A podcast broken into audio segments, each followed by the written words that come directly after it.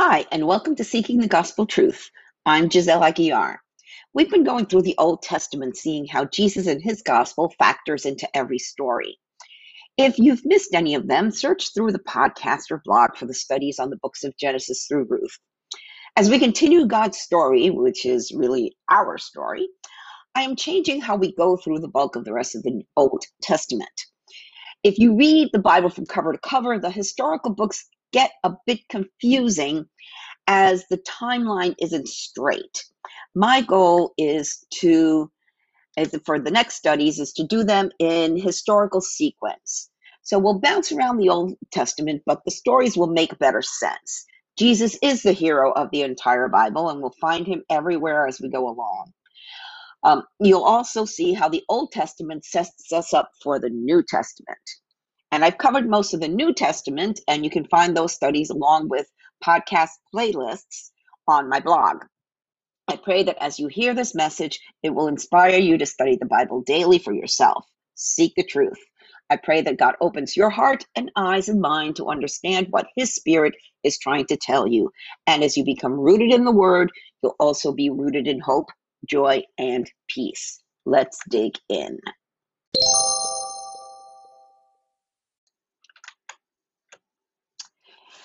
Second Kings 3.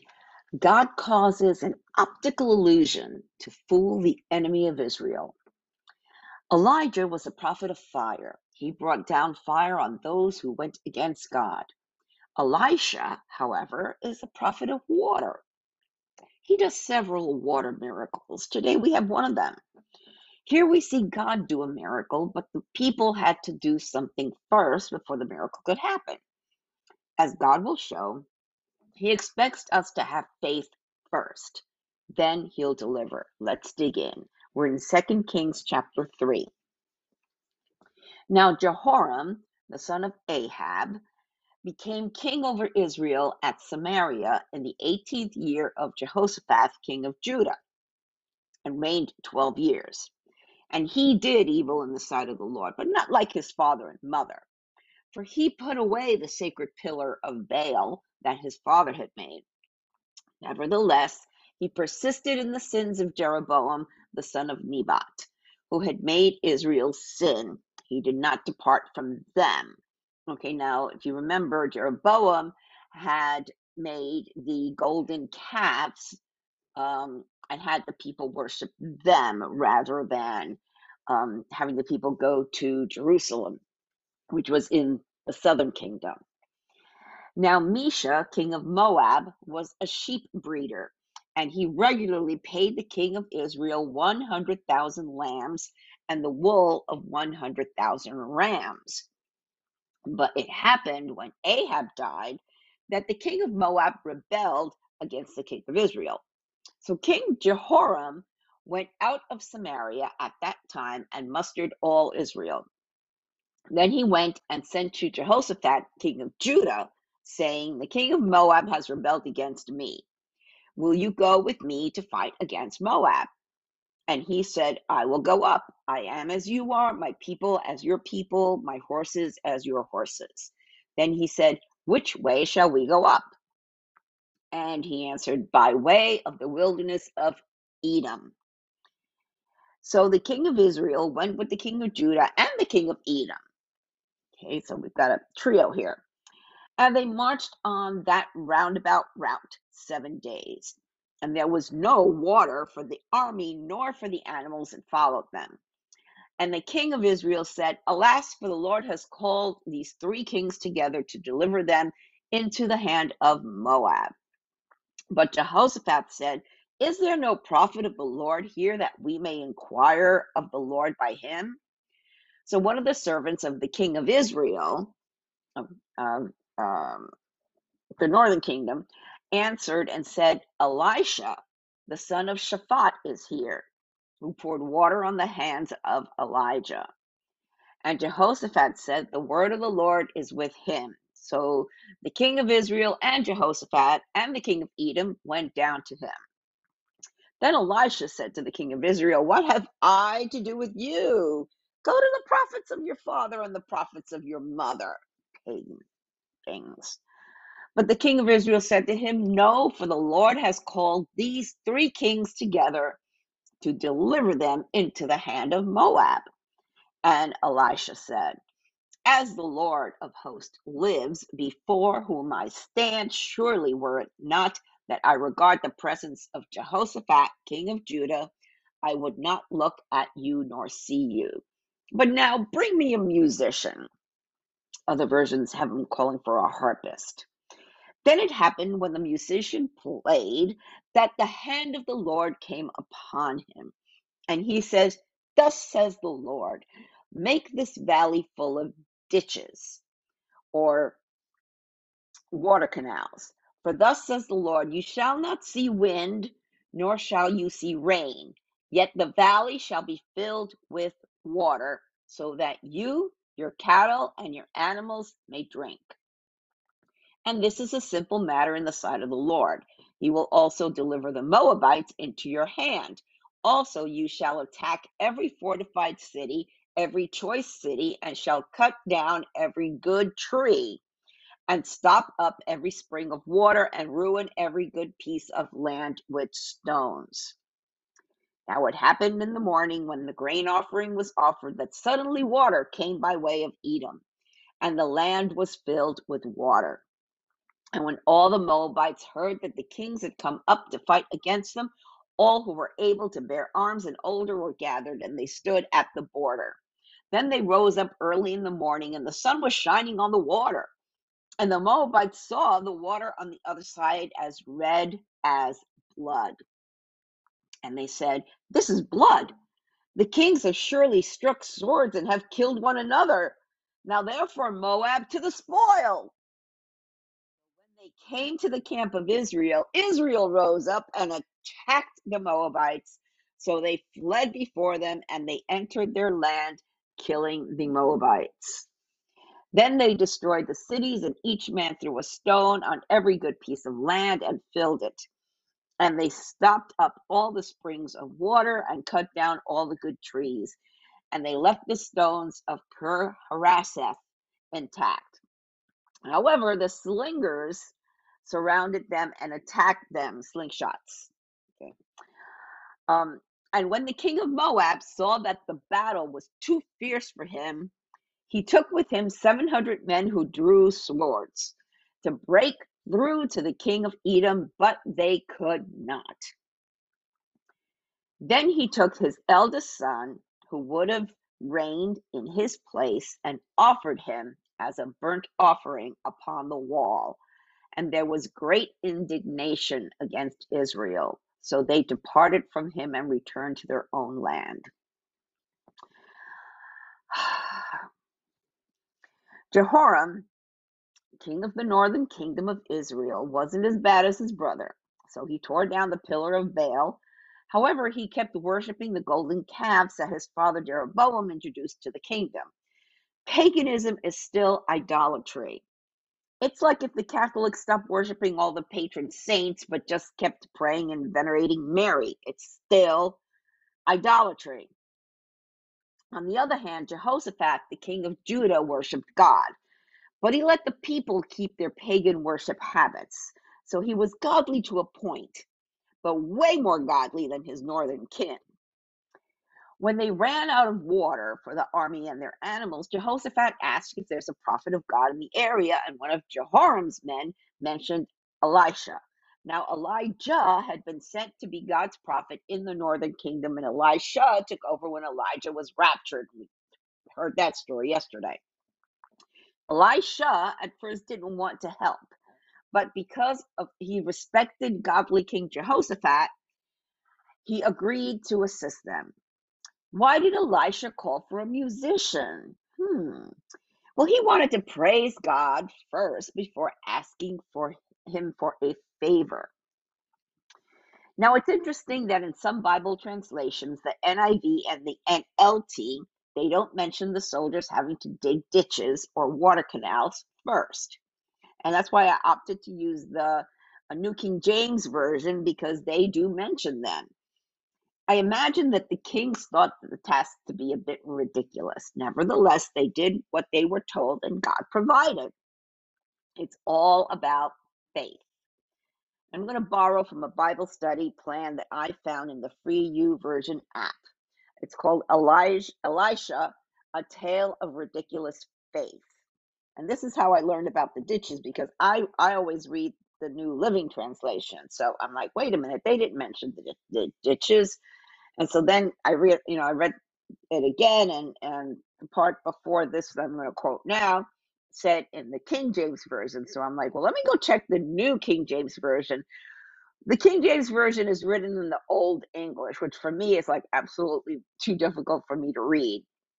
The New King James is written in modern English. Takes you know just just about you know a literal transa- translation of the King James version, but just done in modern English. So instead of the these and the thous and the it's the the the, the, the you know the old fancy language, it's done in plain English. So anyway, so this is this is um, this paragraph is from um, this uh, Bible Bible study plan I found on the free YouVersion Bible app. Which if you're not you if you're not using it, you're really missing out. So it reads, and I quote, this, this, this story is about faith. Only God can send the water, but He wants you to dig the ditches. If you want to see some water in your life, then dig a ditch. Real faith works and believes big, but you must be willing to start small. The size of your vision isn't intimidating to God. Many don't think big enough, but even even more won't start small. How do you dig a ditch? Take your shovel and hit the ground one shovel at a time. You can't expect God to give you big things if you won't start small. Believe big, start small. Put your faith into action by digging some ditches. What's a big vision you have that you need God's help in accomplishing? What small ditches ditches might you need to dig to begin the process of making that vision a reality? Something to think about. Now, the optical illusion. The water not um, only was to drink, but to fool the Moabites. Interestingly enough, it was Jehoram who chose to go via the wilderness of Edom. Edom means red. They were the descendants of Esau, Jacob and Israel's twin brother. So I guess that's why the, the you know all the kings meshed together because literally they're cousins. Okay, they were the descendant. Okay, the descendants of of Esau, uh, Jacob's uh, Israel's twin brother. Okay, so today that area is Jordan, where Petra is located. If you wanted to see a picture of Petra, click on over to my blog. Um, uh, and if you all remember the Indiana Jones movie, some of it was um, filmed at Petra. Um, the mountains are red, so with the water in the morning, it caused an optical illusion. This made the Moabites think that it was the blood of the Israelites. Consequently, they thought they had all died and they went to plunder for the spoils. And to their surprise, the armies of the three kings were ready to ambush them. The Moabites worshiped the god Molech, who desired, quote unquote, child sacrifice. Unfortunately, we see how horrible paganism is when the Moabite king sacrifices his son and heir to the throne. Disgusted, the Israelites leave. The Moabite king probably thought the sacrifice worked. A God of surprise endings. Our God is a God of surprise endings. when Jesus came into the world, the people, even his disciples, thought he came to free Israel from Roman rule. And it's clear to us now that was not his purpose for coming to earth as a human. God's plan was to save us from our sin. Having said that, even after Jesus died on the cross, rose from the dead, even ate with his disciples, they still didn't get that. They didn't get it. And we see that in Acts chapter 1. So, Acts 1, starting in verse 6. So, when the apostles were with Jesus, they kept asking him, Lord, has the time come for you to free Israel and restore our kingdom? And Jesus replied, The Father alone has the authority to set those dates and times, and they are not for you to know. But you will receive power when the Holy Spirit comes upon you, and you will be my witnesses, telling people about me everywhere in Jerusalem, throughout Judea, in Samaria, and to the ends of the earth. After saying this, he was taken up into a cloud while they were watching, and they could no longer see him. And as they strained to see him rising into heaven, two white robed men suddenly stood among them. Men of Galilee, they said, why are you standing here staring into heaven? Jesus has been taken from you into heaven, but someday he will return from heaven in the same way that you saw him go. The disciples had to wait, they had to be patient. Clearly, the gift that God gave them was worth the wait. Once they had the power of the Holy Spirit, they knew what God wanted and needed them to do to spread the good news of the salvation of Jesus Christ. But God keeps his promises. Charles Spurgeon uh, wrote, The way of faith and the road to blessing is this God promised it, we will get ready for it. To receive God's blessings and the Holy Spirit, we have to take, take the steps in faith believe, repent, be baptized, and receive the Holy Spirit. So believe, have faith that Jesus is the Christ and he died taking your sins away forever and that he rose from the dead three days later. Repent of your sins, stop sinning, do a complete 180 degree turn in your life and surrender your life to him. Be baptized. Show the world and yourself that you have died to your old life and are born again in Christ. And receive the Holy Spirit in your heart. So, what are you waiting for? It's time to get right with God. Invite Jesus into your heart and receive the gift and confident hope of eternal life. You don't know what to say, you don't know what to do. There's a prayer in the show notes, or you can click on over to my blog and click where it says how to invite Jesus into your heart. And in the bottom of today's blog, I uh, embedded two uh, worship videos. Where were you? And no one like our God. And they really, um, these songs are praise songs about how God is.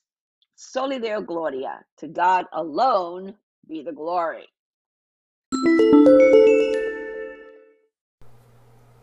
Thank you for listening to this episode. I pray that the Holy Spirit, the author of Scripture, touched your heart to reveal the gospel truth that our hope of salvation is through Jesus Christ alone. If you have any comments or questions, feel free to reach out to me via my website or social media. I encourage you to read the Bible daily and seek the truth for yourself. I recommend that you download two free Bible study apps the YouVersion Bible app and Through the Word. Friends, we are living in strange, crazy times, the last days, the end times.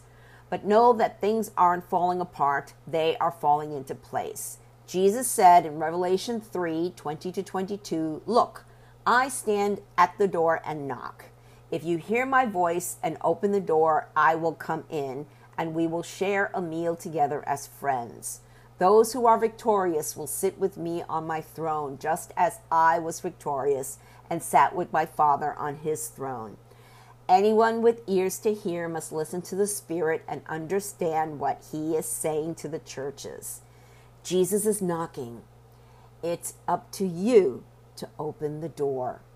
Peter told us in 2 Peter 3 9, the Lord isn't really being slow about his promise, as some people think. No, he is being patient for your sake. He does not want anyone to be destroyed or perish but wants everyone to repent. Jesus is coming back soon. Are you ready? Repent of your sins and invite Jesus into your heart right now. If you don't know what to say, there's a prayer in the show notes and on my blog.